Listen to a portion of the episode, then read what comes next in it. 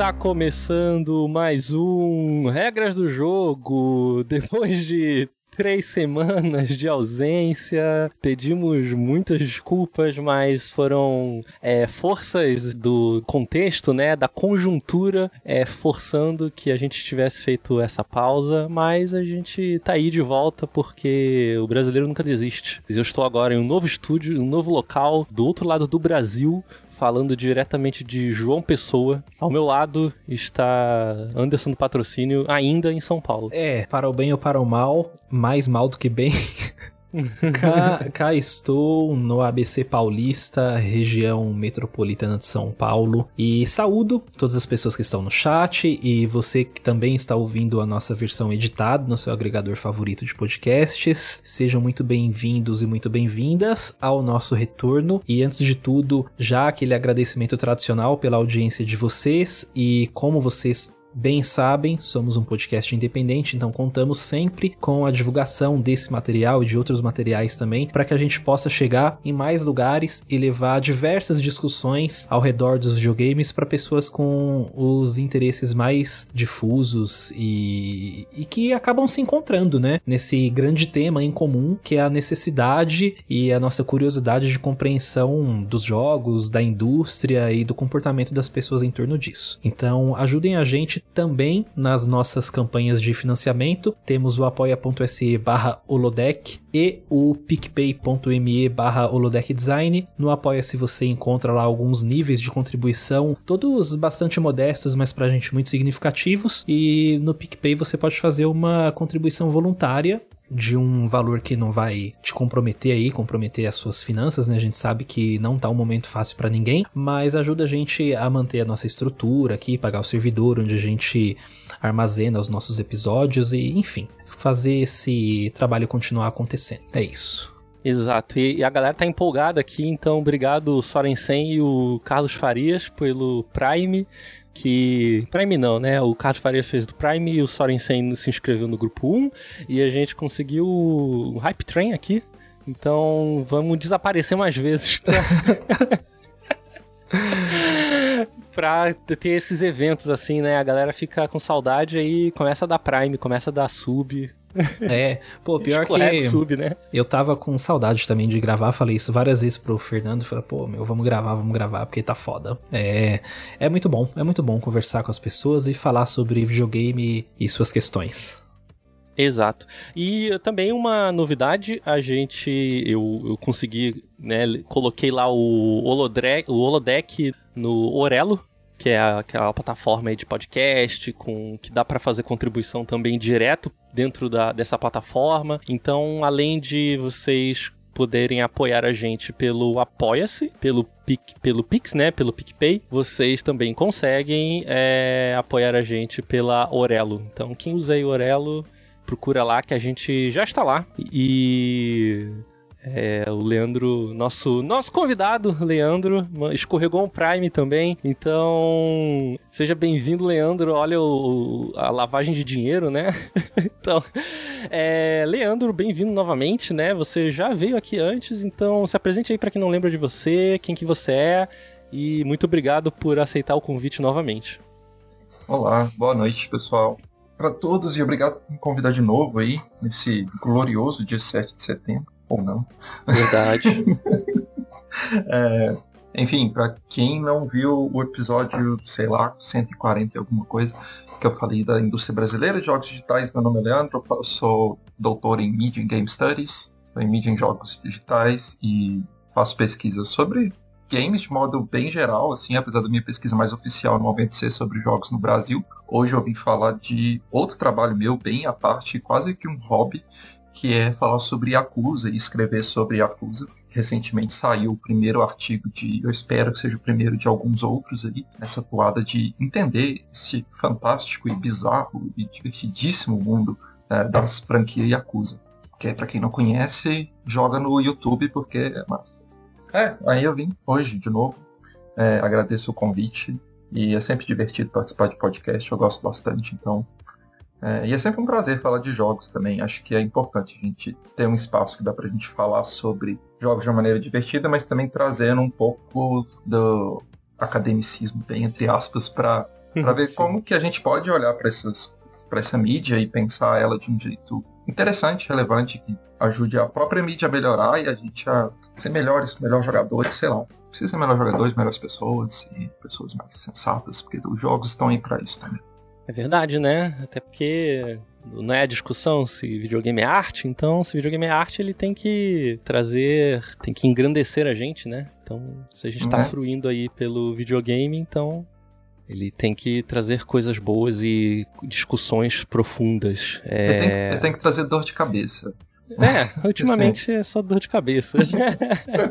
Mas é bom. A gente vai falar então sobre o seu artigo sobre Yakuza, né? Tem muita questão sobre urbani... urbanismo, não, né? Mas os espaços, os espaços urbanos e eu acho que discussões também sobre é, essa relação afetiva com a cidade, com as ruas, né? E uhum. isso é um assunto que, também que eu gosto muito. E, e você, eu fiquei na expectativa, né, desse artigo sair. Você estava escrevendo ele há um tempo, a gente já tinha combinado esse episódio. E é. então é você já quer começar então falando sobre a proposta desse artigo, como é que você, acho que até como é que você entrou trouxe essa, essa ideia de artigo? Ele faz parte do seu pós-doutorado? Como é que tá essa relação do artigo? Então, eu gosto de falar que tudo que a gente escreve durante um pós-doutorado ou durante um doutorado, tudo faz parte daquilo mesmo que não seja pesquisa que você mandou para ser aprovada pelos órgãos, né? Afinal de contas, pesquisa é trabalho, a gente recebe por isso, só não tem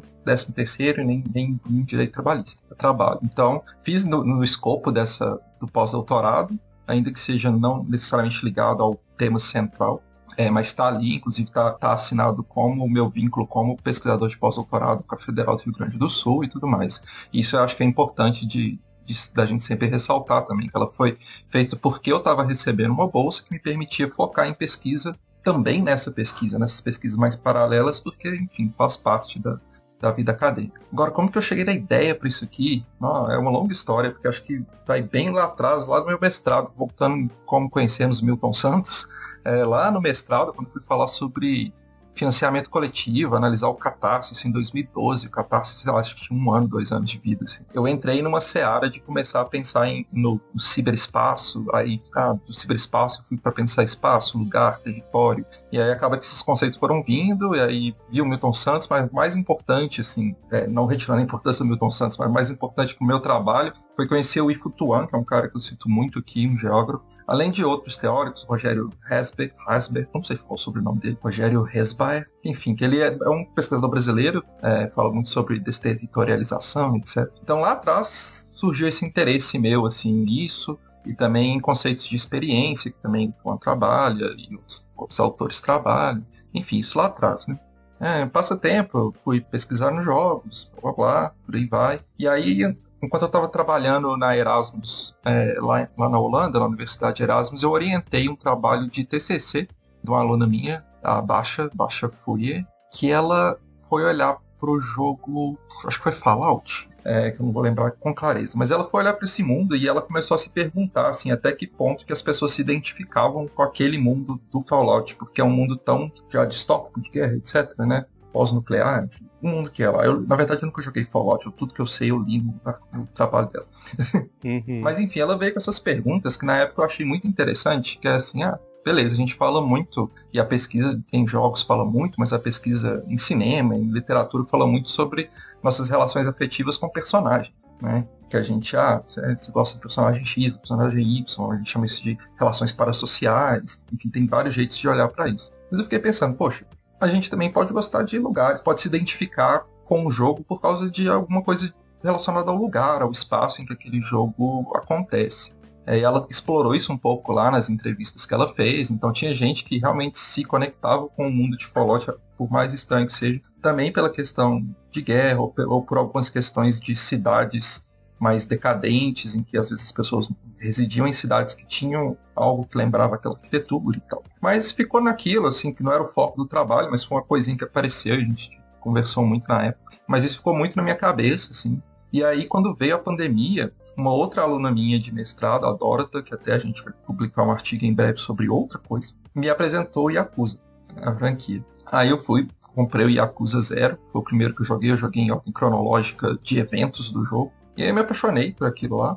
E foi o meu jogo da Difícil pandemia. Difícil se assim. apaixonar. Difícil não se apaixonar. Difícil não se apaixonar. Sim, foi meu jogo da pandemia. Meu jogo, digo assim, minha franquia da pandemia. Né? Eu, eu, joguei ela durante a pandemia, do zero ao seis. É, então, uns, uns sete jogos aí da saga Kiryu. E por ter sido o jogo da pandemia, assim, eu, eu, eu, gerei uma relação afetiva muito grande com aquilo ali, que é até algo que eu tento trazer no meu artigo um pouco. Que numa situação em que você não podia sair de casa com a mesma facilidade, ou que você não podia encontrar pessoas com a mesma facilidade, escapar para aquele universo de Yakuza era muito prazeroso para mim. E é lógico que o, o, tipo de jogo, o tipo de game design, o tipo de design de cenário de Yakuza ajuda demais, porque a cidade ali é muito viva, né? É, a cidade uhum. de Kamurocho ou as outras cidades que a gente encontra em diferentes jogos, elas são muito vivas, tem muita coisa para se fazer ali dentro. Então é, é, basicamente um parque de diversões mesmo. Você pode fazer. A última coisa que você precisa fazer nesse jogo é seguir a história. Assim.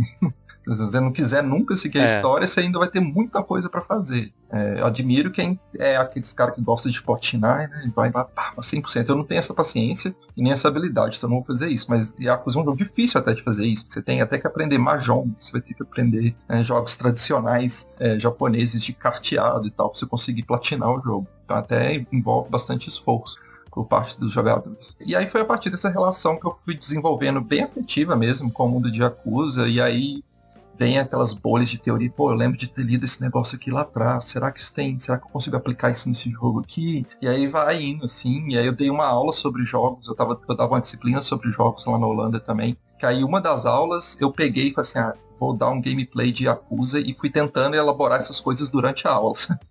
É, foi uma aula meio bem improvisada, de certa forma, assim, que eu fui falando as coisas à medida que estava jogando e tentando concatenar na minha cabeça essas ideias e pegando feedback dos alunos também, é, que foi, acho que crucial, assim, em vários aspectos, para eu entender como que esse universo se constitui, como ele se constrói. E aí eu quis fazer esse artigo que uhum. explorava isso, explorava minha experiência como jogador. Então ele é um artigo que fala muito da minha experiência, eu não entrevisto outras pessoas nem nada. Então é uma experiência meio etnográfica por assim dizer, da minha exploração daquele universo através do Kiryu. É lógico que a gente controla outros personagens também, mas eu quis focar nele porque ele é o personagem que está em todos os jogos que você controla. Né? Se eu quiser, até gostaria de parar para falar de vários outros assim durante o artigo, mas não cabe. Mas que é muito uhum. interessante você experimentar aquela cidade como você como jogador, você como Kiryu, e como que essas coisas vão se misturando, assim. E para mim o Kiryu se torna um personagem muito querido, assim, eu gosto muito dele é, como personagem, assim, eu acho ele muito interessante, apesar das vezes as escritas da, da série não serem as melhores, assim, a narrativa e tal. Mas é um cara que eu gosto muito e é muito prazeroso ver essa jornada dele, eu acho. E acompanhar e ver a cidade através dos olhos dele, que eu acho que o jogo faz isso muito bem. Você tem as reações dele com as mudanças daquelas das cidades, com os diferentes lugares que ele tá, e, e ele comenta isso no jogo em alguns momentos. Eu acho que isso é muito legal, porque você tenta desligar um pouco, assim, falar assim, ah, isso aqui não é um jogo, eu estou realmente experimentando isso aqui, isso aqui está acontecendo. Era mais ou menos isso que eu quis tentar discutir nesse, nesse artigo, e para entender também como que, do ponto de vista de, dos produtores, né, da, da Ryuga Gotoku, que é a produtora que criou Yakuza, do ponto de vista deles, assim, ok, como que eles tentam fazer o jogador ter esse tipo de experiência? Que, que elementos de design, que elementos de arte, de narrativa aparecem ali que dão essa sensação, né, que podem dar essa sensação para as pessoas. É, inclusive você mencionou do, do Kiryu, né? Ele é um pouco distante da maioria dos protagonistas de jogos, né? Ou quando a gente olha até jogos japoneses mesmo, ele tem um comportamento um pouco diferente, né? Ele é mais, digamos, cuidadoso, né? Ele se importa com as coisas. Eu acho que ele é, ele é muito mais afetuoso do que outros personagens, né? Uhum. Então ele tem toda essa conexão. E acho que é uma das coisas que você também trata no artigo, que é muito a questão da nostalgia, né? O pessoal aqui no chat tá comentando, né? Pô, dá pra jogar Virtua Fighter, né? Que o Tuts falou. E você joga vários jogos, né? Então ele tem muita homenagem à própria história da SEGA. Uhum. Eu acho que a gente já mencionou isso outras vezes, mas o próprio Yakuza, ele é como se fosse um sucessor espiritual de outras tentativas de se recriar esse mundo aberto, né? Então a gente liga muito ele ao aquele jogo lá da Sega. Shenmue. Isso, Shenmue. A gente liga ele muito ao Shenmue, porque o Shenmue ele era essa tentativa mais arcaica, né, de criar um estar no local, uhum. né, o tempo passar, você abrir gavetas, conversar com os cidadãos, e o, o Yakuza ele faz isso, né, mas ele faz isso de um, de um jeito tão vasto, né? Porque tem a relação entre os jogos, então você tem jogos que estão a quase 30 anos criando uma relação com aquele mesmo bairro, né? Uhum. Então, Kamurocho e como é, você identifica essas mudanças em cada rua, como você reconhece os personagens, as lojinhas, e você aproveita a gastronomia do lugar, né? Os jogos, e você vai criando todo esse essa relação afetiva da mesma forma que você cria essa relação afetiva como, por exemplo, o seu bairro, né? Uhum. Ou um novo local que você está descobrindo. E aí tem, tem. Tem outras coisas também que eu, que eu vou comentar, mas é. Posso passar pro Anderson. Então, eu ia até comentar uma.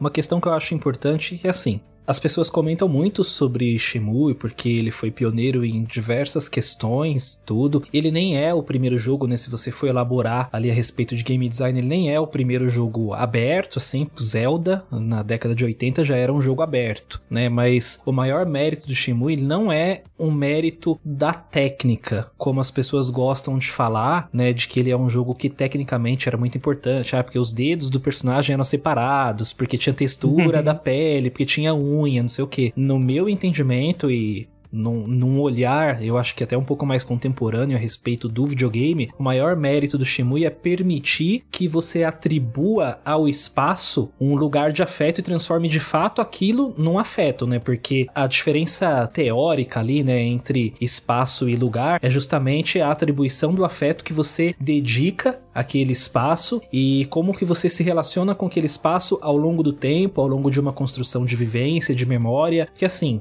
todo, toda a situação que foi tocada pelo homem, que foi modificada pelo homem, é um espaço, mas nem todo espaço é um lugar. E os lugares eles são muito mais pessoais. E o maior mérito do Shenmue é transformar um mapa, uma construção virtual. Olha que, que maluquice isso. No final dos anos 90, uhum. transformar uma construção virtual num lugar, num espaço de depósito de afeto. Porque isso permitiu naquela época, mas hoje a gente compreende muito mais mais do que compreendíamos naquela situação, até porque os estudos de jogos avançaram, a maneira como você olha os jogos avançaram também, a gente entende que a nossa afetividade com esse jogo não é uma questão muitas vezes de diversão, porque assim, Shimui ele não é um jogo bom necessariamente. Ele tem problemas de ritmo, ele tem uma história que é só mais uma história, ele não, não tem grandes questões, assim, não tem um grande texto, ele não tem. É, ele não, não inventa a roda em termos narrativos né? Ele replica em 3D o que os jogos de computador já faziam com as questões narrativas desde a década de 80. Agora, o maior mérito dele é fazer com que você,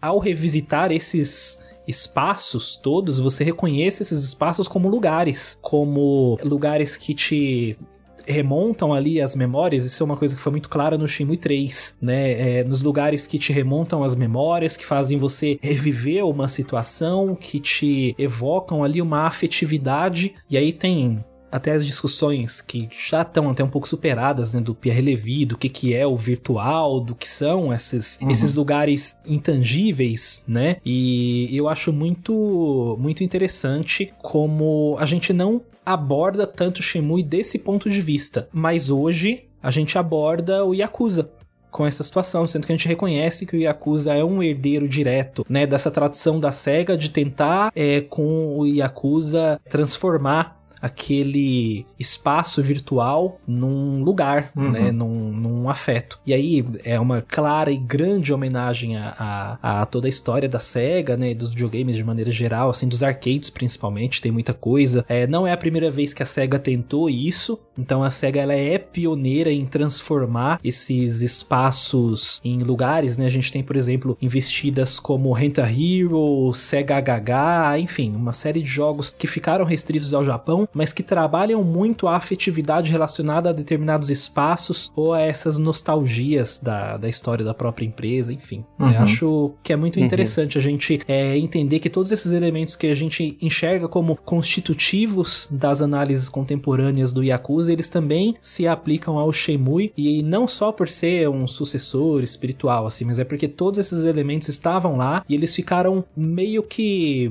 não necessariamente escondidos, mas eles foram nublados por uma falta de, de experiência, de maturidade para que para a maneira como a gente olhava os jogos no passado. Isso. Não sei se o Leandro quer comentar alguma coisa, que eu vou passar para algumas perguntas. Ah, é. Comentar porque eu acho muito bem colocado, assim, é, essas questões, principalmente relacionando ao, ao Shenmue, é, e até coisas que eu não sabia, não conhecia esses jogos da SEGA que você mencionou, por exemplo. Mas o, o Yakuza, acho que o que diferencia um pouco não é nem a questão tecnológica. A gente pode falar, ah, é porque Yakuza começa no PlayStation 2 já, né, é mais tecnológico. Né? Mas não é tanto sobre isso, né? Eu acho que eles conseguiram povoar aquele universo melhor e também ao apostar um pouco numa narrativa que flutua entre o muito sério e o super galhofa, consegue amarrar bem o jogador naquele universo, que é realmente fazendo a cidade bem ativa, assim, você tem muita, muita coisa para fazer o tempo inteiro, é, muita coisa acontecendo na cidade o tempo inteiro. Uma das coisas que eu acho muito, muito legais no Yakuza é como que várias side quests elas começam porque você estava andando e aconteceu. Você passou numa rua e de repente uhum. você não tem opção de falar assim, ah, não vou participar dessa side quest. Não, ele só te puxa. Que é bem vida real, sabe? Tá acontecendo na rua ali, você foi chamado para aquilo e pronto. É, isso eu acho que era uma coisa muito legal que dá essa sensação da, da cidade tá te puxando ali, que você realmente faz parte daquilo ali. Né? Que você não tá só chegando e, e conversando com o NPC, e aí você vai poder escolher yes ou no para ver se você quer fazer a quest ou não. Tem alguns momentos que tem isso, mas na maioria ali é realmente uma coisa que você vai sendo levado e, e vai embora, né? Tem, é bem fluido. Eu acho que isso é um dos grandes pontos positivos da, da franquia. Alguns jogos fazem isso melhor do que outros dentro do set, e inclusive dos, incluindo os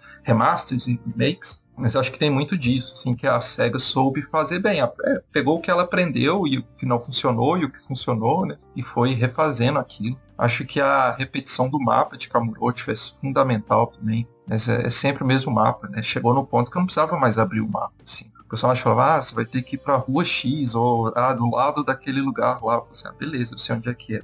Vai embora. Assim, não tem que abrir o mapa mais.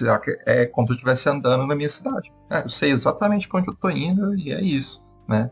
Então é, é, muito. Acho que tem muito disso. E algumas outras coisas que a gente, a gente vai tratar um pouco mais na frente, que acho que são os elementos do Japão que aparecem bastante ali tanto do Japão visto pelos japoneses, quanto de um certo Japão orientalizado, um Japão ocidentalizado, do, do, do viés ocidental. Assim. É que eu acho que também eles conseguem brincar bastante com isso e que também torna aquele universo ao mesmo tempo que torna ele fantástico e satírico, torna ele muito real. Sim, sim. É, é, esse é um jogo que consegue, como você falou, né? Ele, ele flutua entre uma seriedade e essa coisa surreal, às vezes, em situações absurdas, né? E ao mesmo tempo ele também consegue é, evocar é, situações e conflitos sociais, né? Muitas vezes. Então você vê a questão do, do terreno, né? Especulação imobiliária, pessoas é, morando em rua. Então você começa. O jogo acaba lidando com muitas questões da, daquela sociedade que muitas vezes a gente ignora aqui no Ocidente, né? E é um jogo que acaba trazendo essa, essa preocupação com algumas questões. Eu não sei, eu queria até saber a opinião de vocês, né? Do, do Leandro e do, do Anderson, de por que também, falando assim fora também do Yakuza, mas porque a indústria japonesa ela costuma produzir esses jogos que tenham essa atenção ao local, né?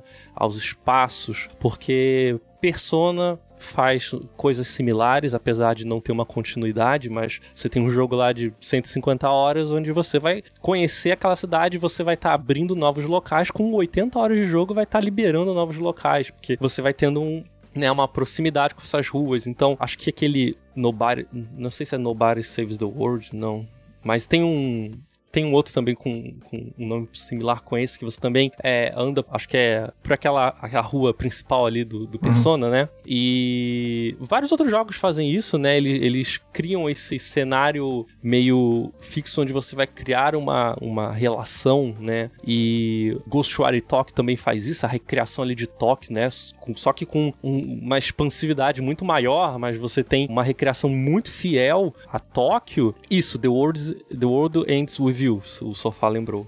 O No Bar Service the World é um, é um, é um indie, eu acho. Então, todos esses jogos eles criam essa, essa proximidade com, com a cidade. E a gente, pelo menos agora, no momento, não consigo ver uma tendência tão tão próxima aqui no Ocidente, né? Ocidente, lembrando que a gente não faz parte desse Ocidente, mas é, é muito mais comum os jogos japoneses criarem essa, essa, essa relação com, com o espaço, né? E aí eu queria saber a opinião de vocês, por que que talvez exista essa tendência na, na indústria japonesa, ou ela não existe, eu estou errado, eu estou equivocado? O que, que vocês acham? Eu acho que ela existe, mas eu acho que ela não existe de maneira isolada. Acho que os Estados Unidos, eles também têm isso com Nova York, principalmente. É, eu enxergo esse paralelo, mas... E, e eu acho que existem situações muito próximas entre o modelo dos Estados Unidos e do Japão, que é o seguinte. Eles fazem muita coisa sobre eles, de maneira geral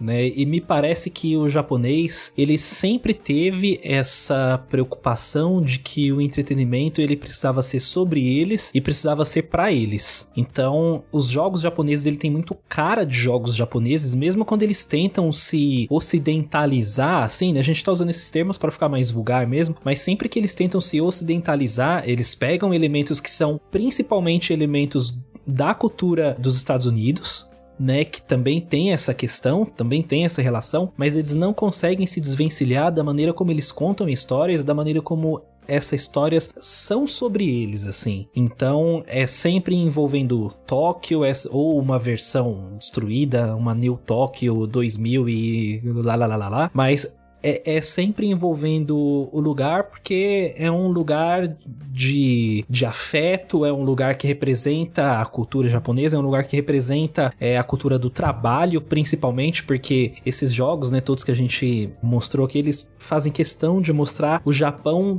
na vida urbana mesmo, assim, nesse caos, né, a vida do salaryman, a vida das pessoas que estão trabalhando 14 horas por dia, a vida daqueles congestionamentos que tem 200 pessoas de cada lado da rua, e aí abre o, o, sinal ali, o semáforo, e atravessa todo mundo, assim, aquele mar, aquela multidão, assim, de cruzamentos intensos. Então, eu acho que, acho que a maior identidade dos japoneses em relação a fazer jogos é que eles fazem muitos jogos sobre si, assim, sobre a cultura japonesa, e talvez eles sejam o povo que mais faz um jogo sobre si, assim, sabe? Eu acho que eles melhor se compreendem e eles melhor se representam né? Os jogos europeus eles têm outras características narrativas, principalmente, eles têm outras questões estéticas. Os jogos dos Estados Unidos também, né? Eles têm outras questões assim, são jogos muito bélicos, são jogos muito outras prioridades, né? É, são exatamente. O, o, os Estados Unidos eles fazem jogos sobre si, mas sempre com aquela questão que a gente já discutiu aqui inúmeras vezes, que também são jogos que refletem o imperialismo, que vão levar essa ideia adiante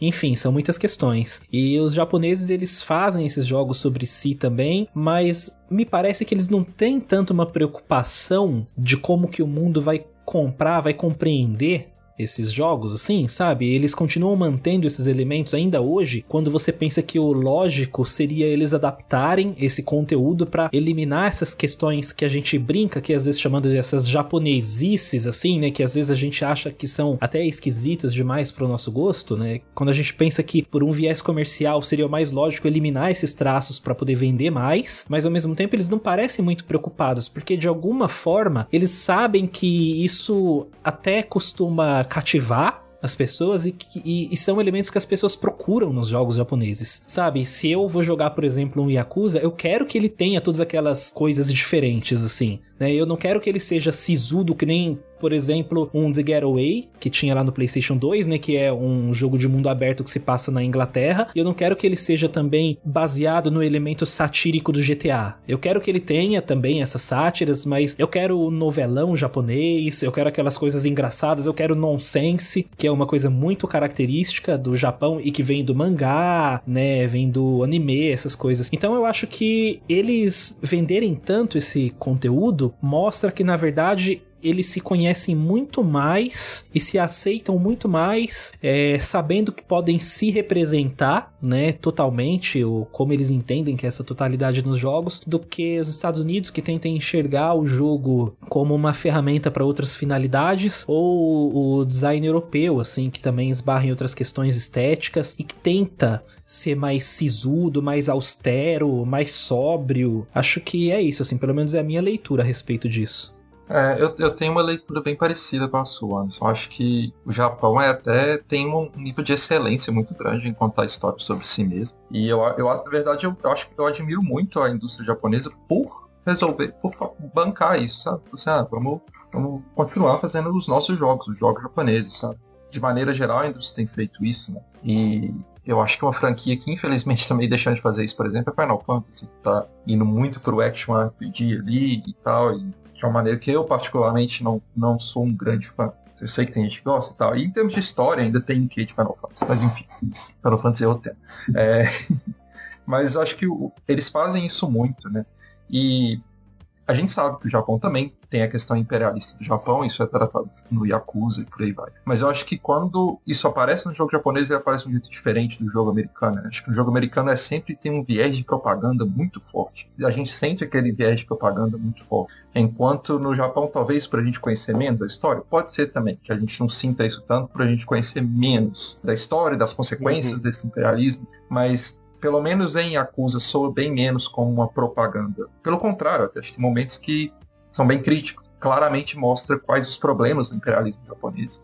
Ali em alguns da, dos plots novelescos ou alguns personagens que a gente conhece, que a gente conhece muito personagem é, imigrante da Coreia e da China e de outros países da, durante os jogos, e a gente vê os problemas que eles passam como imigrantes no Japão. Então essas questões são tratadas ali também, o que é bem, bem interessante. Mas eu acho que os jogos japoneses têm essa capacidade de falar de si que, como se apontou bem, eu, os jogos americanos também fazem. Um jogo que eu, podia, eu poderia escrever um artigo muito parecido sobre ele é o Spider-Man, o mais novo, né? Ele e o Miles Morales. Que a gente tem também uma Nova uhum. York relativamente bem viva, ainda que ela não seja a Nova York, ela é a Nova York da Marvel, né? Tem lá a Torre dos Vingadores, Paraná, mas não deixa de ser a Nova York. E eu nunca fui para Nova York, na verdade não tenho muita vontade também passear em Nova York balançando ali como Homem-Aranha é divertidíssimo. É, Homem-Aranha é um dos meus favoritos, então também tem relações afetivas ali. Então você tem um, um outro jeito de pensar aquela cidade ali do Homem-Aranha para a cidade do Kiryu. Só que é lógico que em Homem-Aranha a gente está vendo a cidade do ponto, muito do ponto de vista do herói, ainda que tenha momentos como Peter Parker ali que sejam bem interessantes, ou como Miles que sejam bem interessantes, a gente ainda vê a cidade como esse playground do super-herói. Né? É, a gente não vê tanto a vida da rua ali, do, do, dia a dia, do cotidiano, a gente vê relances disso, mas em Yakuza a gente vê isso muito mais. Então acho que nesse ponto, por exemplo, o jogo japonês consegue trazer muito mais questões sociais relevantes do que os jogos americanos conseguem. Assim. Falando não, nem só da Yakuza, a gente for olhar para os Final Fantasy, assim, pra, todo Final Fantasy tem temas políticos extremamente relevantes ali, de questões de ambiente, questões uhum. de modos de governo, enfim, por aí vai. Cada Final Fantasy ali tem, tem seus plots e tem su suas. Se viessem baseados em fatos reais no final, não seria tão, tão errado assim, porque realmente tem fatos ali que são baseados em coisas que o Japão viveu. Né? Então, mesmo nesses jogos que parece que o Japão não fala de si, ele fala de si. Ele pode não estar reproduzindo uma cidade, não pode estar reproduzindo um lugar específico, mas ainda fala-se muito de si. Né? fala muito da sua história. Talvez seja uma coisa que jogos brasileiros poderiam fazer, não sei. Pensando assim, do ponto de vista capitalista, de lucro, acho que nem, não, não faz muito sentido. Funciona para o Japão porque o Japão é um dos países que criou os videogames. Né? Assim, é um dos países fundadores do negócio. E ele já tem um mercado interno extremamente ativo e acostumado a comprar jogos locais. Mas o produtor brasileiro poderia fazer o mesmo, porque a gente tem uma história muito rica, um folclore muito rico e coisas muito interessantes para ser, serem contadas mas a gente ainda não tem esse mercado interno aquecido que consoma os jogos locais. Né? Mas eu adoraria ver assim, uma produção de jogos brasileira que falasse mais de si. bem mais de si do que de outros, sabe? Uhum. Até porque tem uma característica que é muito próxima, né? Que é o fato de tanto os japoneses quanto os brasileiros são dois povos que sabem muito rir de si mesmos, né?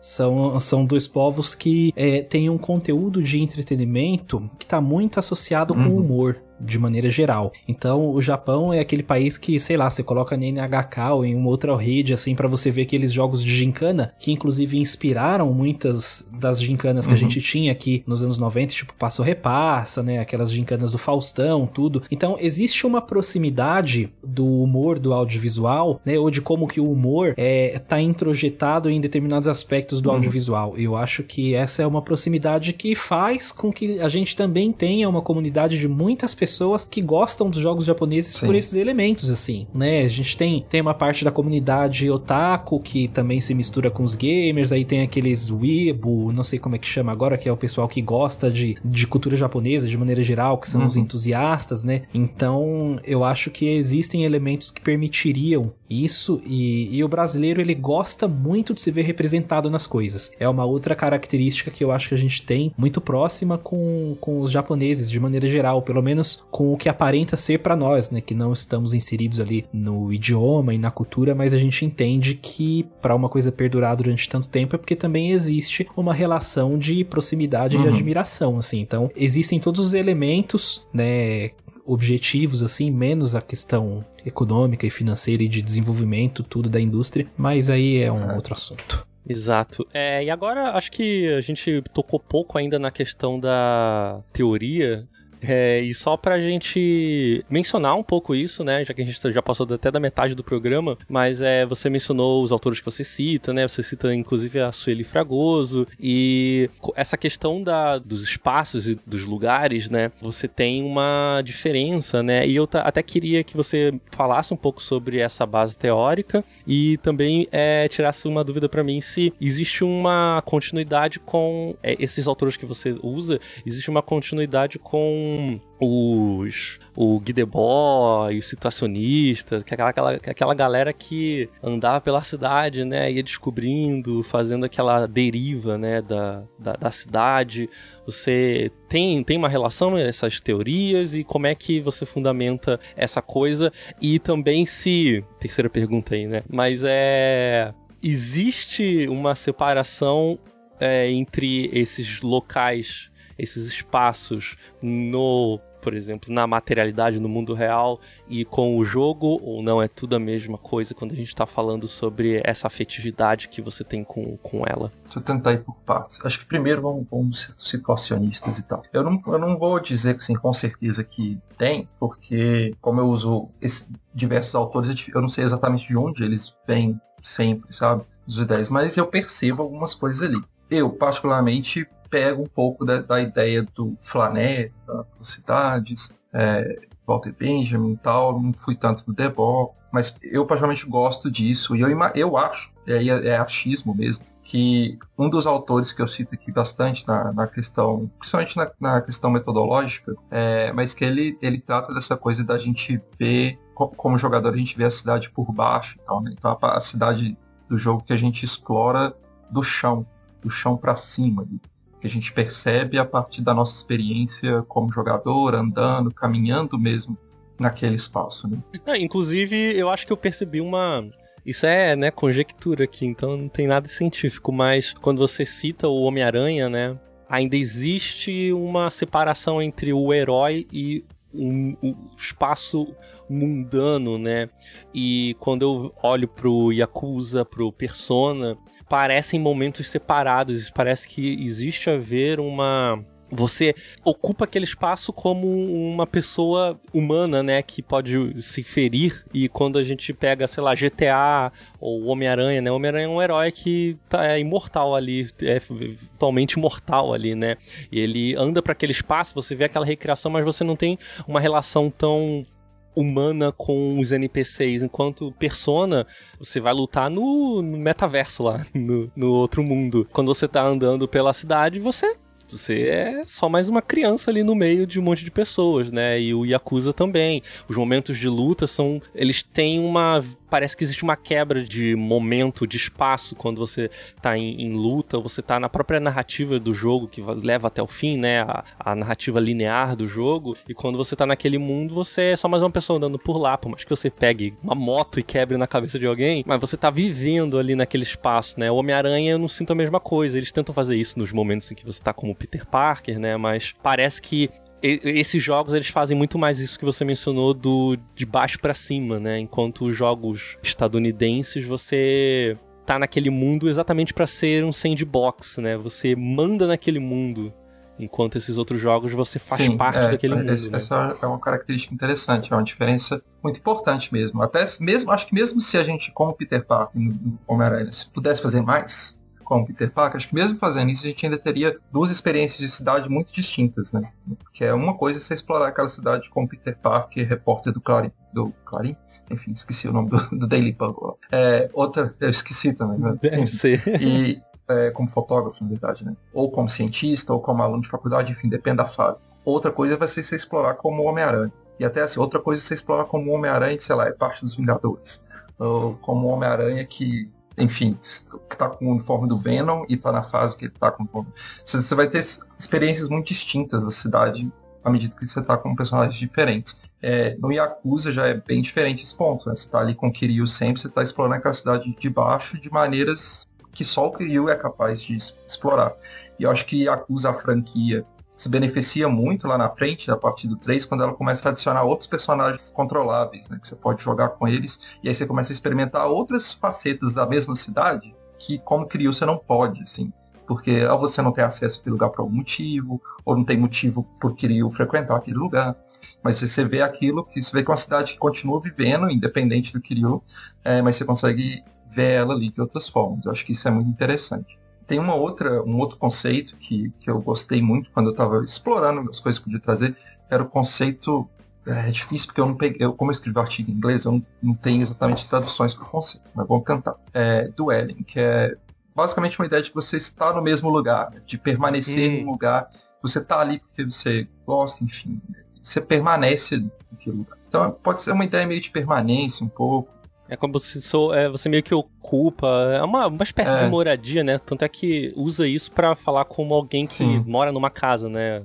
Eu acho que o, até eu lembro muito do Kentucky Route Zero, quando você chega no museu, acho que é uhum. do, do Ellen Museum, que é uns espaços ali Sim. pessoas Sim. habitaram. E, e, isso é muito legal, porque ele, é, essa ideia do dwelling é muito importante quando a gente vai ver a, o que o Anderson estava explicando no começo, que é a transição de espaço para lugar é, tanto o Ifutuan quanto outros teóricos vão falar que para você transformar espaço em lugar, é, tem uma questão da permanência.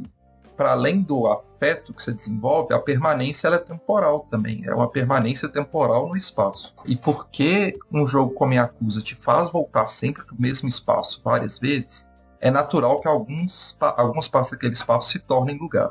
Isso acontece também para os. E, e aí você tem diferenciações, né?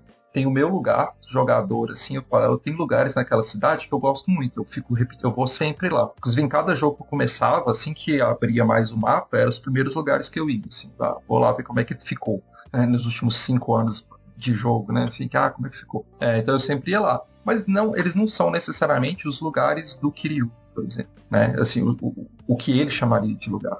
Né? Por exemplo, o Bar Serena, que ele sempre retorna ali, ele tem um vínculo com aquele lugar. Para além de ser o lugar que a gente pode salvar o jogo e tal, mas armazenar as coisas, ele se uhum. torna um lugar importante, narrativamente e afetivamente para aquele personagem. E tem alguns outros espaços também, que não são nem em Kamurocho, tipo o orfanato lá em Okinawa, que são lugares dessa, dessa prática do dueling, que é do simplesmente ficar. Tem muito estudo disso com o pessoal que estuda Animal Crossing, por exemplo. Porque Animal Crossing é aquele jogo que é realmente pra você fazer sua ilha e ficar ali. De vez em quando visita um amigo, recebe um amigo e tal. E ele é um jogo que se constrói muito nessa questão da, da transformação do espaço em lugar a partir do, da permanência, do estar ali é, e vivenciar aquele lugar, assim. inclusive suas mudanças. Né? É, não, inclusive é mais potente quando você deixa de logar no jogo e as coisas é, começam a envelhecer, exatamente. né? Mas, é, quando o jogo de fato continua acontecendo. É, acho que a Yakuza não faz isso nesse ponto, mas faz de um jeito interessante também, né? Quando você pega um novo Yakuza, passa-se um período de tempo em que coisas aconteceram. Então te mostra isso um pouco. É, mas são, são momentos diferentes, mas é, é, muito interessante. Eu acho que é, e é uma mecânica, é, é um tipo de mecânica, um tipo de narrativa, um tipo de jeito de pensar o jogo que ele, eu acho que invariavelmente ele gera algum tipo de afeto. E quando a gente está falando de gerar afeto, esse, não é necessariamente emoção. Assim, é, é, importante diferenciar um pouco emoção de afeto. Elas parecem a mesma coisa, mas não é. Afeto é literalmente você está sendo afetado por alguma coisa. Né? Assim, é, independente Sim. da emoção que você tem, tal, você está sendo afetado por algo. O IFUtual vai falar que para a gente transformar um espaço em lugar, a gente vai ter um, um passo a mais dessa afetação e, e, através dessa afetação a gente vai ter uma experiência, que também liga lá com a pragmática do John Dewey e tal. E no momento que a gente tem a experiência, assim, uma experiência nossa, uma experiência que vai ficar gravada, é muito mais fácil você gerar um vínculo afetivo com, com um lugar. É, se vocês pensarem tá ouvindo, assim, você pode pensar tanto em jogos que vocês já jogaram, mas até no seu dia a dia. Tem lugares na sua cidade ou fora da sua cidade. Provavelmente você tem vínculos afetivos muito fortes e que toda vez que você vai lá, ou você vai lá por algum motivo. Né? E quando você está permanecendo ali, ele te gera determinadas emoções, te gera determinados afetos, novos afetos às vezes. É, então essa questão do ser afetado é muito importante quando a gente vai pensar, ah, transicionou de espaço para lugar. É, é, muito fácil, é lógico quando a gente está analisando, a gente fala, ah, era espaço, pá, agora é lugar. Mas no, no, no, dia a dia não é assim, né? A gente não consegue uhum. exatamente pôr em caixinhas, assim. Porque são processos dinâmicos, lugares também podem deixar de ser lugares, né? É, pra gente, assim, em, em termos de afetivos mesmo, né? Coisas podem acontecer em que aquele lugar não se torna mais um lugar. Porque o lugar é difícil você falar assim, ah, um lugar deve ser negativo. Porque aí ele já perde essa característica. Porque o lugar é para ser um, um, lugar de repouso mesmo, de descanso, de em que você se encontra, de certa forma. Então se você fala assim, ah, é um lugar, mas é um lugar que eu detesto, aí já não bate muito, assim. Conceitualmente falando, é lógico que no dia a dia a gente vai falar isso, sabe? Tem lugares que eu não gosto é, a gente sempre está emanando algo positivo. Acho isso é importante também.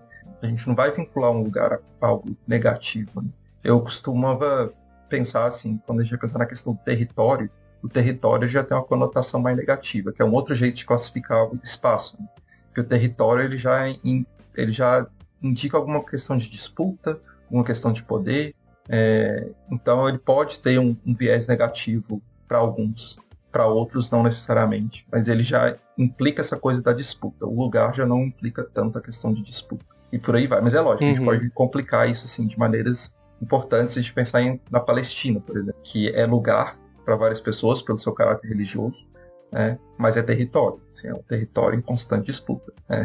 É o que a gente chama de território da Palestina. Né? Então você pode problematizar Sim. isso mais e mais, é, mas acho que para fins mais de compreensão, é, eu acho que é importante sempre pensar que o lugar ele está muito vinculado a esse afeto, mas um afeto positivo. Os afetos podem ser negativos. A Sarah Ahmed vai falar muito, mas quando a gente está pensando em lugar, nessa perspectiva meio geográfica, o lugar ele está sempre associado a algo positivo é uma questão mais de conforto, de, de, de paz, por aí.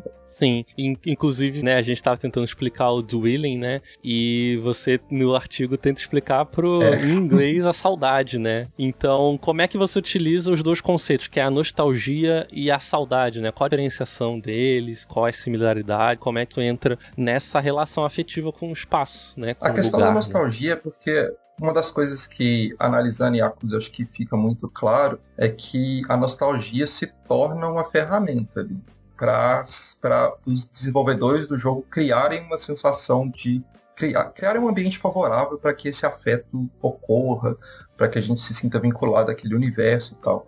Então tem muitos elementos nostálgicos ali. A gente já mencionou alguns aí, né, dos fliperamas, da SEGA e tal, mas tem outras coisas também. O próprio Yakuza Zero se passa num momento eu imagino que gere um sentimento de nostalgia, porque já está ali nisso também, e vários eventos que acontecem ali também é, dentro do jogo remetem um pouco a isso também. Tem até o cover do Michael Jackson de mentira lá, e por aí vai, elementos assim que trazem essa nostalgia. E isso continua nos outros jogos. Sempre bom lembrar também, eh, desculpa, mas sempre bom lembrar que parte da crise econômica japonesa foi uma sabotagem dos Estados Unidos. Então tem aí a, a, a bolha da, no mercado imobiliário e com o dedinho dos Estados Unidos ali. Mas pode seguir. é sempre bom lembrar. Então tem, tem muitos desses elementos. Assim, todos os jogos têm, para além da coisa da SEGA, Aí os próprios personagens do jogo também começam a ter seus momentos que a gente pode classificar como nostálgico. Acho que um grande momento desse é o Kiryu retomando a prática de pocket racing lá, né, dos carrinhos de autorama. Ele retomando aquilo anos depois e depois de novo lá no Yakuza 6, assim. Ele tem esse momento de nostalgia, encontrar uma pessoa do passado, em praticar algo do seu passado de novo. Então isso não é nem só pra gente que tá assistindo e tá vendo esses elementos, mas também pro, pros personagens, a nostalgia é muito presente. Mas a nostalgia não explica tudo. Tem muitos estudos de nostalgia hoje que vão apontar para a nostalgia como é algo comodificado, né? E a gente vê isso claramente. A nostalgia é comodificada, tanto que agora é, a gente sempre vê, né? Assim, ah, vamos comodificar os anos 80, agora já está nos anos 90 já, daqui a pouco é os anos 2000, meio que já está começando. E aí você vai comodificar a nostalgia para fazer ela vender. Beleza, isso é o capitalismo, ok, vai acontecer e pronto. Então, e isso é muito comum nos videogames. Desde a ideia de ficar criando videogame em 8 bits, até outras temáticas. Isso tudo está dentro dessa que muitos autores vão chamar de comodificação da nostalgia. É, retro gaming é uma prática de comodificação da nostalgia, né? E a gente cai nela. a gente vê um joguinho 8 bits e fala, ah, vamos lá, lembrei da minha infância, vou lá passar, passar aperto pulando nas plataformas. Enfim, beleza, isso acontece. O meu problema é que eu achava que só isso não era suficiente para explicar a coisa do sentimental com o jogo mesmo. E aí, nesse ponto, eu acho que a palavra saudade é muito mais interessante do que a nostalgia, porque a saudade perde esse caráter comodificado, né? Tem um significado um pouco mais poético e um pouco mais difícil de explicar, que é, é essa sensação que também pode ser falada, chamada de uma sensação nostálgica por um passado, mas a saudade é esse sentimento que é difícil da gente explicar, assim, né? é um sentimento mais sentido do que explicado em palavras. Quando a gente vai explicar, ele perde um pouco da sua potência até mas a saudade é algo que acontece muito nesses jogos. Aconteceu para mim como jogador, porque, de novo, tem esse caráter etnográfico ali. Eu já tinha ido ao Japão e estava com saudade do Japão, mas eu também estava com saudade de uma vida normal, assim, de poder sair na rua e comprar uma comida e sentar e comer naquele lugar. Sim, eu estava com saudade dessas pequenas coisas do dia a dia, que eu estava no meio da pandemia, no momento em que eu estava experimentando esses jogos. Ao mesmo tempo, a gente tem personagens como Kiryu, que ele emana saudade em vários momentos, principalmente pelo. Ah, eu não lembro quem, um dos dois comentou, mas que o Kiryu é esse personagem muito humano, né? Que, que mostra carinho e afeto por várias pessoas da sua história ali. A Yakuza tem muito disso quando vai chamar o cara de Kyodai, que é uma palavra muito forte para irmão, é um irmão de sangue mesmo, e mesmo não sendo de sangue, sangue, mas é o irmão que você escolheu. É o irmão que você escolheu, não é o que você nasceu com ele. Então tem muito, muito essa coisa, mas o Kiryu especialmente tem isso com a Haruka, que é a filha adotiva dele, e com as outras crianças. E ele, você vê que ele constantemente está com saudade da, do, do orfanato, por exemplo. Mas ele é constantemente retirado dali para ir resolver os problemas, para ir viver o novelão. Mas ele está o tempo inteiro no jeito de falar, no jeito de agir, ele mostra saudade. Então eu achei que era uma palavra muito boa, que no japonês eu até eu tirei isso, acho, do texto, não lembro. Mas o japonês também tem uma palavra para isso, que é natsukashi. É, natsukashi também é uma palavra que invoca um pouco essa questão da saudade, e é usada constantemente em diálogos no, no Yakuza. Por isso que eu quis fazer essa ligação. Tem vários momentos, é, principalmente quando os jogos já vão passando mais para o futuro, assim, né? E aí os personagens começam a relembrar de mais e mais coisas. Que é aquela coisa, você olha para uma coisa assim e você fala assim, ah, Natsukashi é um senso de nostalgia e saudade, mas às vezes relacionados a objetos, a espaços, a lugares, a lembranças que você viveu ali. E aí eu queria articular um pouco mais essas três palavras, mas acabei ficando mais com o, o nostalgia e saudade.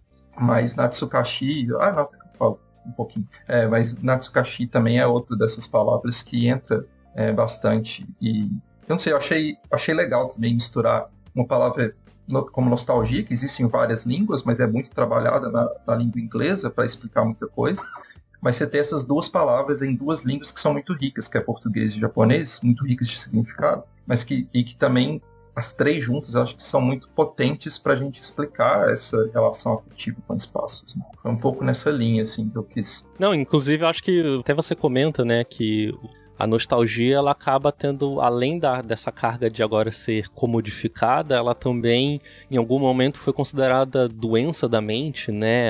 É uma, uma espécie de. Não é uma espécie de doença mental, né? Que atacava as pessoas, né? Como uhum. momento, como a depressão era encarada como outra coisa, né?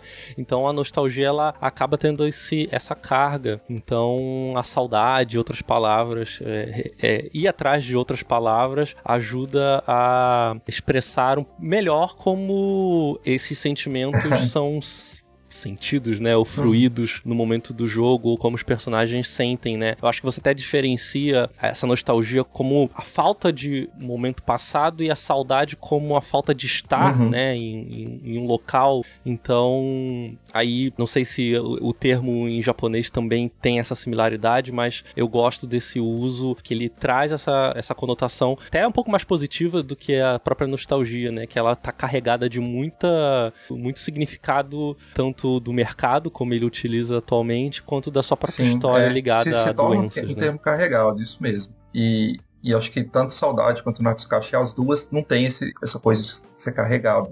Nostalgia é uma mercadoria hoje. E, e ponto, assim, tem muita gente ganhando muito dinheiro em cima da nostalgia.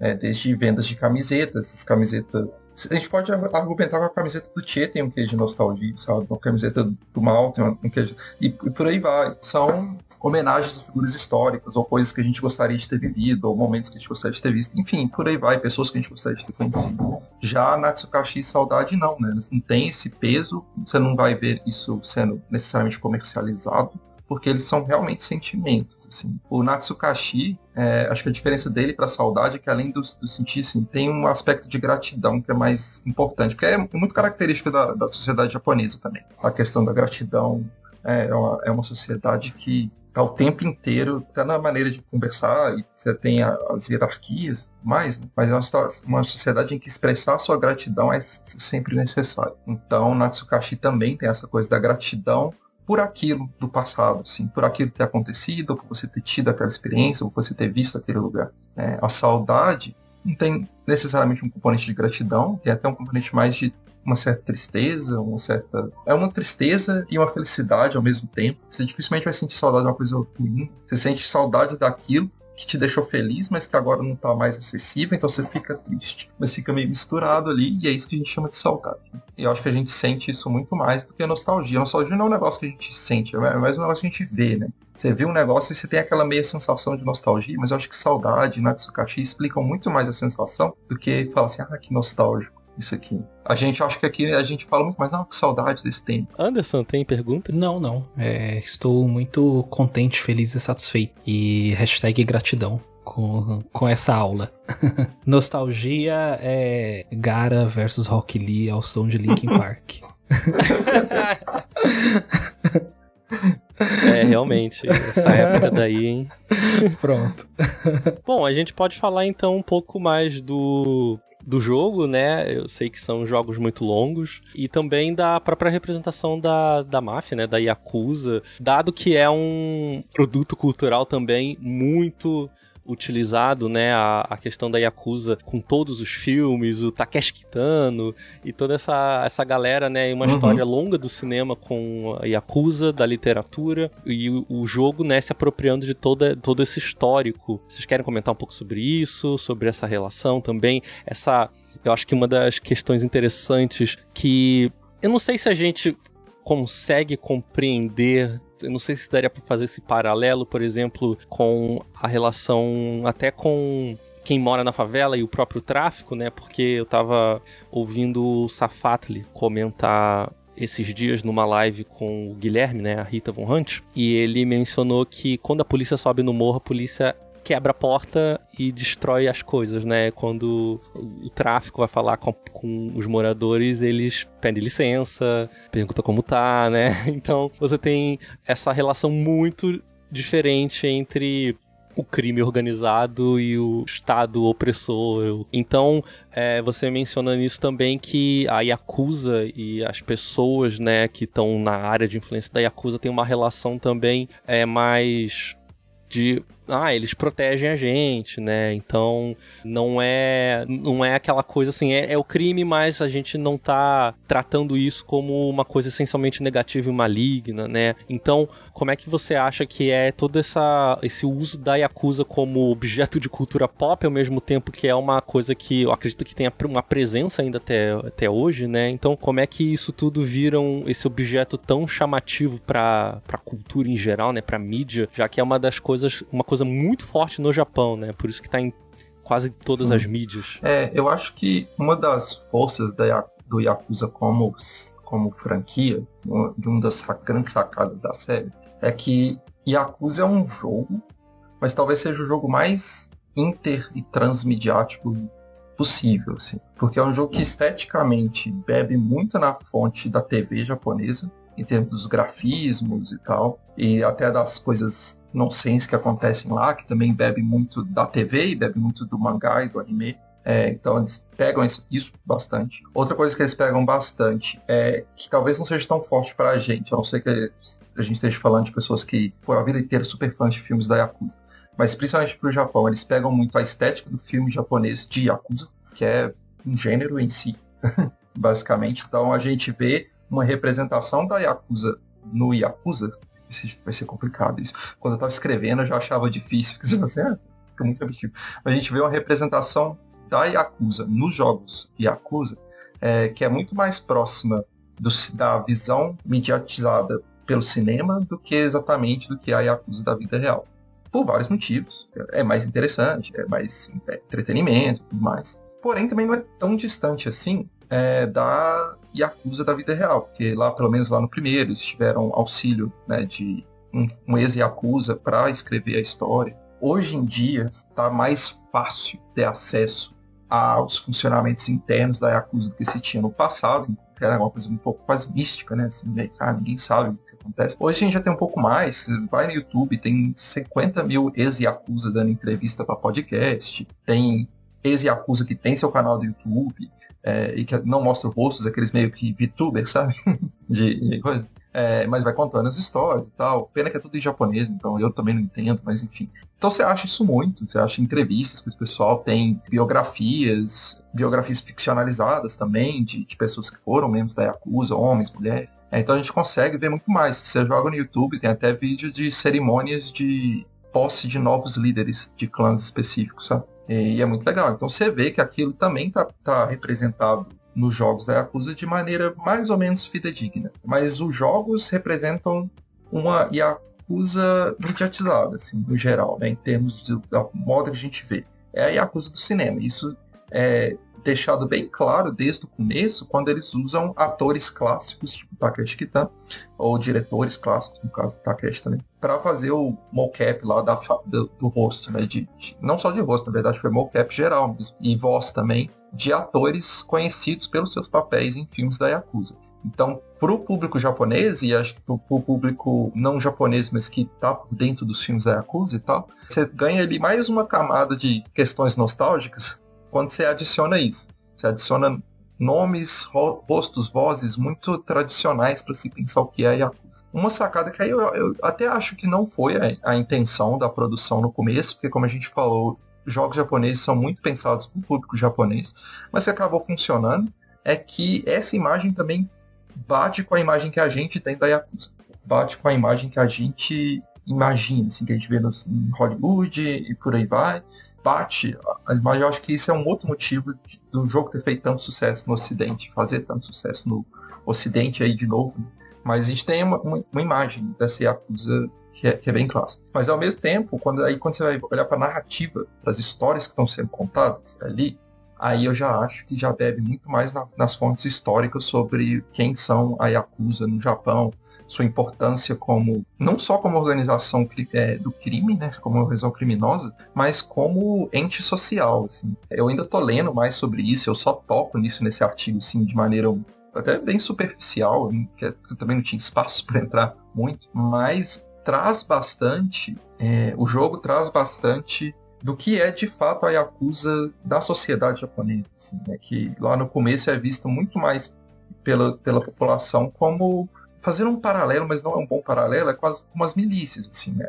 Ajudam é, mas assim, sob a lei, a, abaixo da lei e tal, mas que ajudam as populações. Tanto que os primeiros Yakuza foi muito na, na onda ali do, do fim do, dos períodos dos samurais, dos ronins, né, os, os, que eram não é, que eram vassalos, enfim, por aí vai.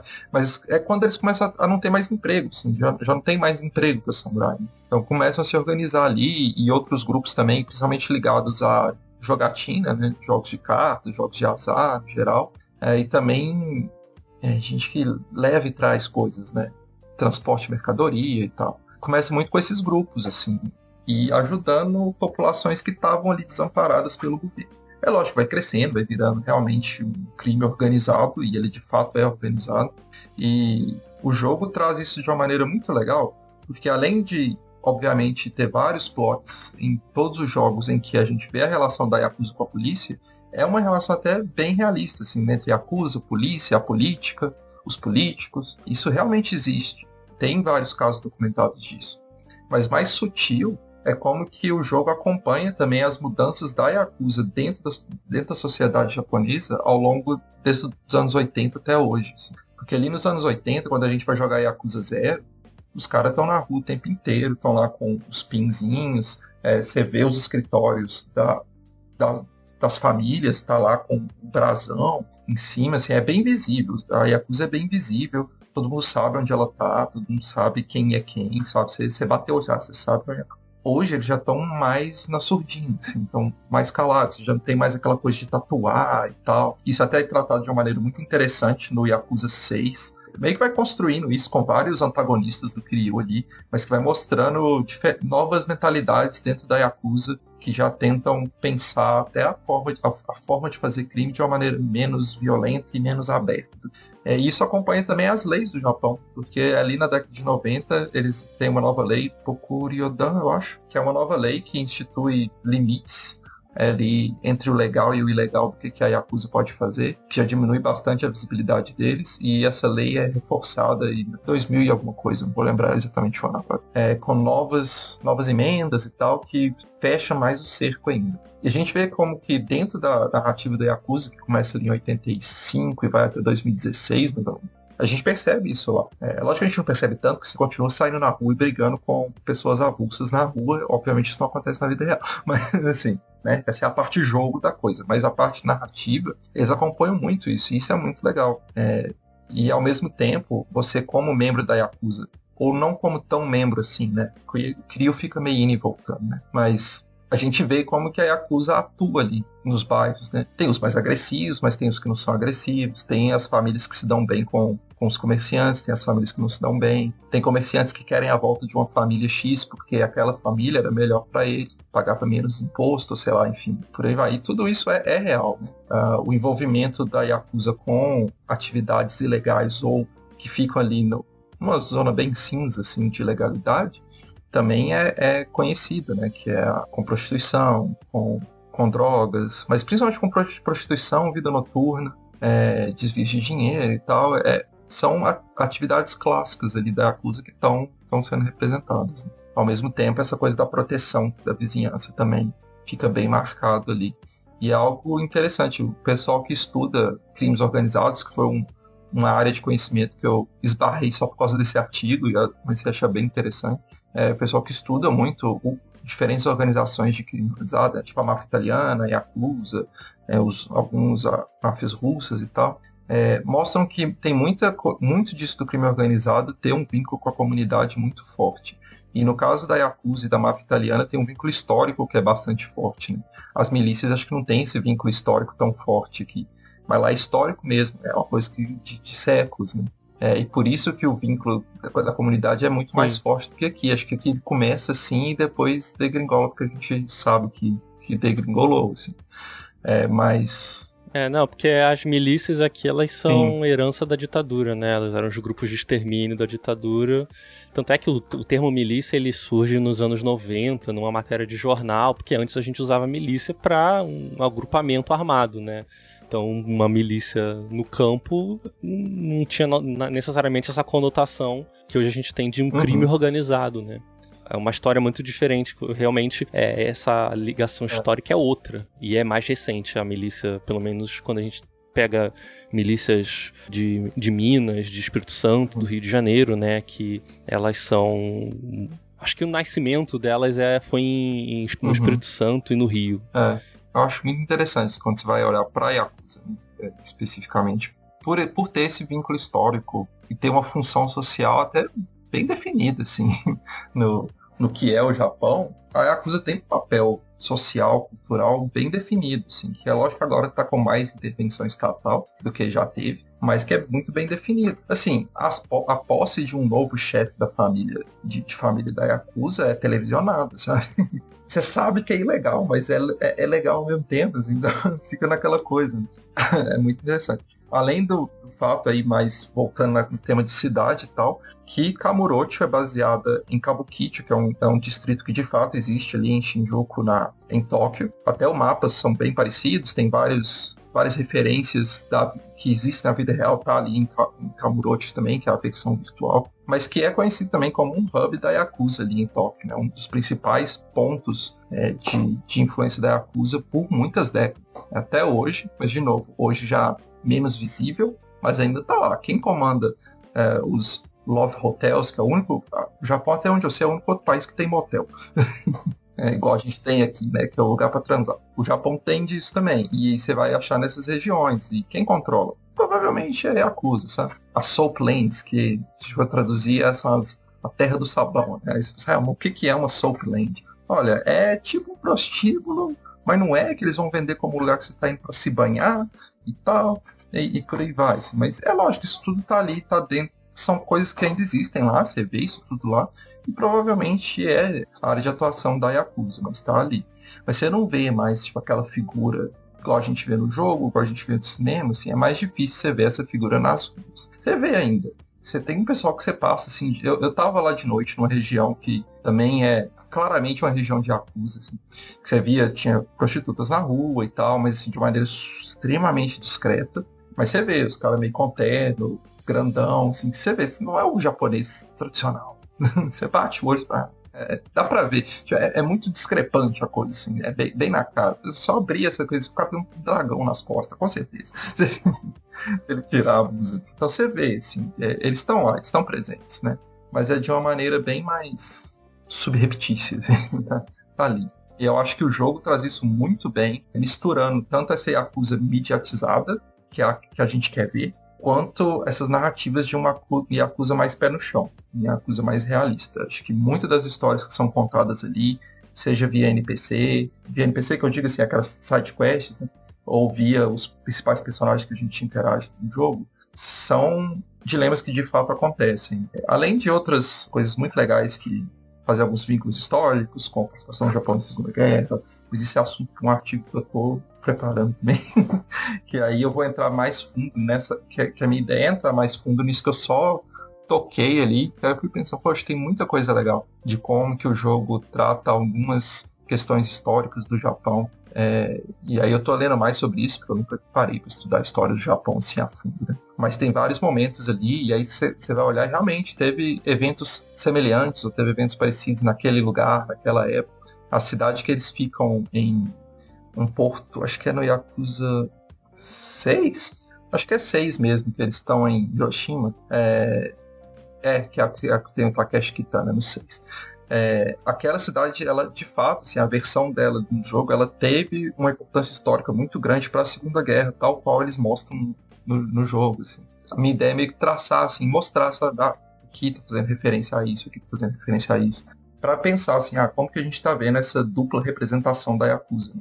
Essa aqui é uma Yakuza mediatizada, espetacularizada, mas que também bebe muito na fonte de uma Yakuza realista, de uma história do Japão realista, de problemas reais da sociedade japonesa, que é como a questão da, acho que a questão do, dos coreanos, dos chineses, da, da xenofobia, são até muito bem vistas ali, são, são bem tratados até nos momentos que ela aparece. Eles, eles deixam bem claro que existe xenofobia contra outras etnias asiáticas, por exemplo. Isso fica bem claro na narrativa isso é problematizado, é mostrado isso é um problema. Então acho que isso é legal, são coisas legais ali que o jogo traz também, que dão esse pé mais realista e que para mim funcionam também nesse, nessa coisa do criar um afeto, sabe? Por mais estranho que seja. Mas é porque você sente um, um realismo fantástico ali, de certa forma, que te ajuda a gostar mais daquilo. É, para mim, como alguém que gosta de história, então eu fico assim, ah, poxa, é muito legal você ver que tem essas relações, não é tudo ficcional, não é só pelo humor, não é só pela, pela sátira, pela paródia. É, tem muito. A gente tem muito a aprender sobre o próprio Japão. Uma coisa que eu relacionei muito depois, foi, não sei se, se alguém aí assistiu, se vocês assistiram, a série da Miss Marvel, por exemplo. Uma série que, beleza, daí eu viciadinho em MCU e tal, fui assistir, não conheço muito personagem, mas fiquei positivamente surpreso por ser uma série que, com ressalvas, mas que apresenta um fato histórico extremamente pouco conhecido, aquela da partição da Índia, é, da, da, questão da colonização britânica, assim, numa série de super-herói, que assim, eu não esperava que eles fossem tocar da maneira que tocaram nessa questão. Eu falei assim, poxa, já essa série não precisa nem ser boa, ela já valeu por trazer um tema que a gente dificilmente vai ver num, num produto blockbuster, assim, né? E eu acho que a Acusa traz, consegue fazer isso um pouco também. Quer trazer pra gente luzes de eventos históricos extremamente relevantes, extremamente importantes, mas que a gente não aprendeu na escola. Né? que a gente não vai ver na escola. Então eu acho que tanto esses dois exemplos, assim, acho que é legal da gente pensar um pouco para além ali, ver ah, o que, que eu posso aprender com esse jogo. Muito bom, muito bom. Perfeito. É, acho que só resta de última pergunta pra gente fechar aqui é quantas horas deu pra não, jogar eu os... nunca, eu nunca parei pra somar, mas deve ter dado aí pelo menos umas 400, 500, não sei. Só o primeiro, só o zero, eu joguei umas 120, 130 horas. 100 horas deve ser, tipo, gerenciando o cabaré. Eu tenho uns minigames, tipo minigame de gerenciamento de cabaré. Eu viciei, eu ficava horas jogando ele. Daí pro resto. Mas aí eu fui diminuindo, assim, um pouco nos outros. Porque aí já fiquei cansado. Aí meio que vai ficando cansativo também, né? Algumas coisas. Mas quando apareceu alguma mecânica, algum, algum joguinho paralelo novo que era divertido, aí era muitas horas perdidas ali.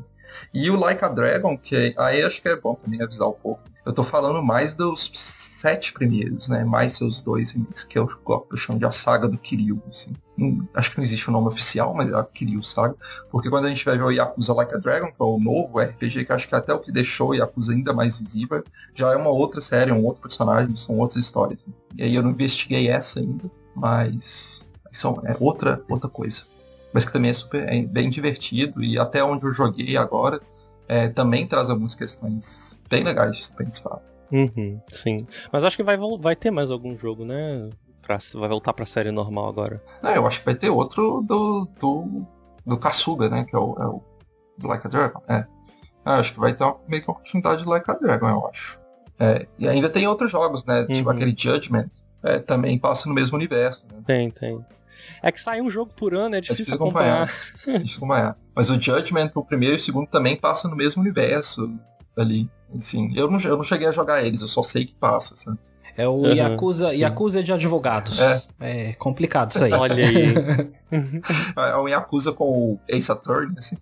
É. é. Eu não joguei, mas eu até quero, porque acho que só. Última, última coisa sobre essa cidade. Quem não jogou Yakuza, eu recomendo que jogue. E às vezes você vai falar assim, ah, mas o 3, o 4 e o 5 são feios pra caramba. São mesmo, assim. É, é. Mas pega o remaster deles, que já é melhor, mas joga. Porque esses jogos que te permitem jogar como outro personagem na mesma cidade, te dá novas experiências do que aquela cidade pode ser. Assim. E isso é uhum. é muito legal. Acho que isso é um dos grandes pontos dessa franquia. E é por isso que eu quero jogar o Judgment, para ver isso também por um outro olhar. O Like a Dragon também me dá essa chance de ver isso por um outro olhar. Porque quando você joga com personagens diferentes no mesmo lugar, é, é, é diferente. Né? É, é, é, é muito interessante como faz diferença. E não desanimem, que do 3 ao 5 a série dá um pouco uma caída, assim, mas é, vale muito a vale pena. Muito a pena. Eu ainda não joguei. Era só as 200 horas aguentando. Eu, eu ainda não joguei, eu ainda não joguei o 6 e nem o 7, né? O Like a Dragon. É. Então eu não sei a conclusão da história do Kiryu, mas eu pretendo é, jogar em breve. E na verdade, assim, toda a série eu joguei lá atrás, no PlayStation uhum. 2, e alguns eu joguei emulado, né? Então eu quero rejogar tudo. Mas é aquilo, né? Dá um pouco uma preguiça de você encarar tudo, mas ao mesmo tempo eu também quero ver como as coisas ficaram nos remakes. Tem o Zero, que é novo, uhum. né? Então não tinha. Eu queria muito ver ele. É. E uma hora eu vou encarar. É, não, o Zero é muito legal. Assim, a gente, eu não gosto de ficar entrando muito nas questões técnicas e tal, mas é, é lógico que com a as, as engines novas que eles usam para fazer, a cidade fica ainda mais viva uhum. do que uhum. era antes, né? fica mais bonito, mais Sim, então, sim, até sim. coisas bestas, tipo, ah, você entra na loja não tem transição, né? A porta abre. Você quebra, uhum. se você tá brigando uhum. perto da loja, quebrou o vidro, você não consegue frequentar aquela loja por um tempo, assim. Eles não te deixam você comprar nada e tal, uhum. porque, né, você quebrou coisas ali. Então tem umas coisinhas assim pequenas, mas que eu achei que foram toques legais, assim, que deixa a cidade mais. E uma coisa que a pessoa faz muito é você poder pegar qualquer coisa no chão e usar para bater na pessoa. Assim. São muito elementos bom, que tornam a cidade viva, é um personagem mesmo. Você conseguiu, você conseguiu usar a cidade como parte do seu arsenal, é legal. Muito bom. É. Pois é, exato. Ó, inclusive o Soren Sen falou que tá terminando, tá no 4, né? Terminando o 4, no, mas ele tá com a sensação de que não quer terminar porque vai sentir saudade, né? Tá aí o que a gente discutiu. É. Exatamente. É. Mas, gente, é, é isso, né? A gente gravou aí, ó, mais do que o esperado. E porque Yakuza é uma, é uma série que a gente gosta muito. Ela é muito interessante e rende ainda muito debate. Ainda a gente é provável que a gente em algum momento retorne para falar sobre ela. E então quero agradecer ao Leandro por ter vindo aqui e dê sua mensagem, divulgue suas redes e pra gente fechar. E, inclusive, não vai, não vai ter dicas culturais, gente. Dica cultural é Yakuza. Exatamente. Pronto, acabou. Eu, eu ia indicar é, as pessoas assistirem o um documentário que chama Doutor Castor, que fala sobre o Castor de Andrade, um bicheiro muito famoso, e tem um pouco a ver com o que a gente falou. Ah, mas legal. enfim. É, principalmente de Yakuza. e filmes da Yakuza. Beleza, então já foi a dica. Pronto, é isso. É, a história do Castor de Andrade ela é incrível, porque bicheiro, ele foi o homem mais rico do Brasil na época. E é muito louco porque ele foi bicheiro na época da ditadura e depois continuou, né, a carreira e até os militares afinavam para ele, porque o bicho era brabo. é, o bicho era brabo. Só falar que foi ótimo de novo conversar com vocês, sempre um prazer, é sempre divertido. E minhas redes, eu nem lembro. Leandro Lima PhD no Instagram, que é o que eu teoricamente ia postar umas coisas mais de videogame, mas deu uma parada, mas eu vou retomar coisas mais teóricas e tal. E meu site também é Leandro Lima phd.com, aí lá dá para baixar os artigos e tal. Se tiver algo que não dá para baixar lá, só mandar aquela mensagem que eu mando. Vai sair artigo novo aí, por exemplo, que vai estar por trás, tem que pagar para acessar, mas não precisa pagar se você me pedir. Então, não é só pedir. Isso vale para a maioria dos acadêmicos, galera. Se quem não sabe, só mandar mandar aquela DM que a gente manda o PDF para vocês, porque a gente quer ser lido. bom, muito bom, gente. É, obrigado, Anderson. É, estamos de volta. É muito bom estar de volta aqui com você, né? A partir de agora, sempre com os nossos convidados e também com o chat. Então, agradeço a todo mundo que ficou aí online, presente e participou bastante, né? Foi um chat que comentou bastante coisa que a gente trouxe aqui pro episódio. Então, muito obrigado. Vocês também enriquecem o nosso conteúdo e a gente sempre gosta muito quando o chat participa. E agradeço novamente a audiência de quem não pôde acompanhar ao vivo, mas está escutando pelos agregadores de podcasts. Lembrem-se sempre que vocês podem contribuir contribuir no apoia.se barra holodeck e no picpay.me barra holodeckdesign. São as maneiras que vocês têm de apoiar o nosso trabalho, além de ajudar a divulgar para as pessoas que vocês acham que vão se interessar e ajudem a gente a levar o videogame para diferentes lugares, né? Esse episódio ele é bastante especial porque muita gente gosta de Yakuza, é uma série que ressuscitou na geração passada, né? Com o, os Yakuza Kiwamis, com o Zero e também com Like a Dragon, e a gente espera que mais pessoas escutem esse e outros episódios. É isso, muito obrigado. É isso, gente. Lembrando também que agora a gente tá na Aurelo, então se você é, ouve podcasts por lá, você também pode apoiar a gente, então confere lá, regras do jogo, Holodeck Design, vocês acham a gente lá na Aurelo. Então é isso, né? Eu, já, eu meio que perdi a, a forma de gravar podcast, mas é, vamos voltando aos poucos. E semana que vem a gente está de volta Beijo para vocês, obrigado por tudo, obrigado pelo chat, pelos subs, pelos primes. Até a próxima e tchau, tchau, gente. Tchau, tchau. Tchau, gente.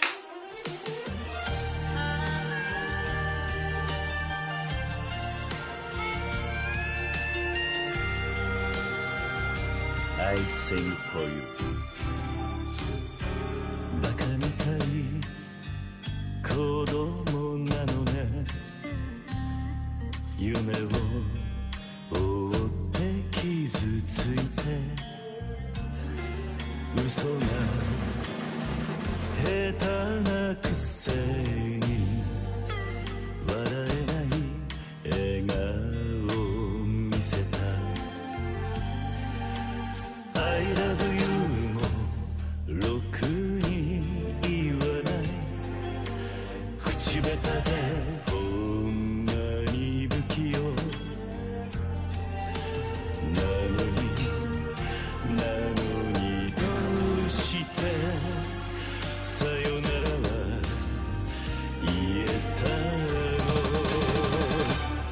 Mehmet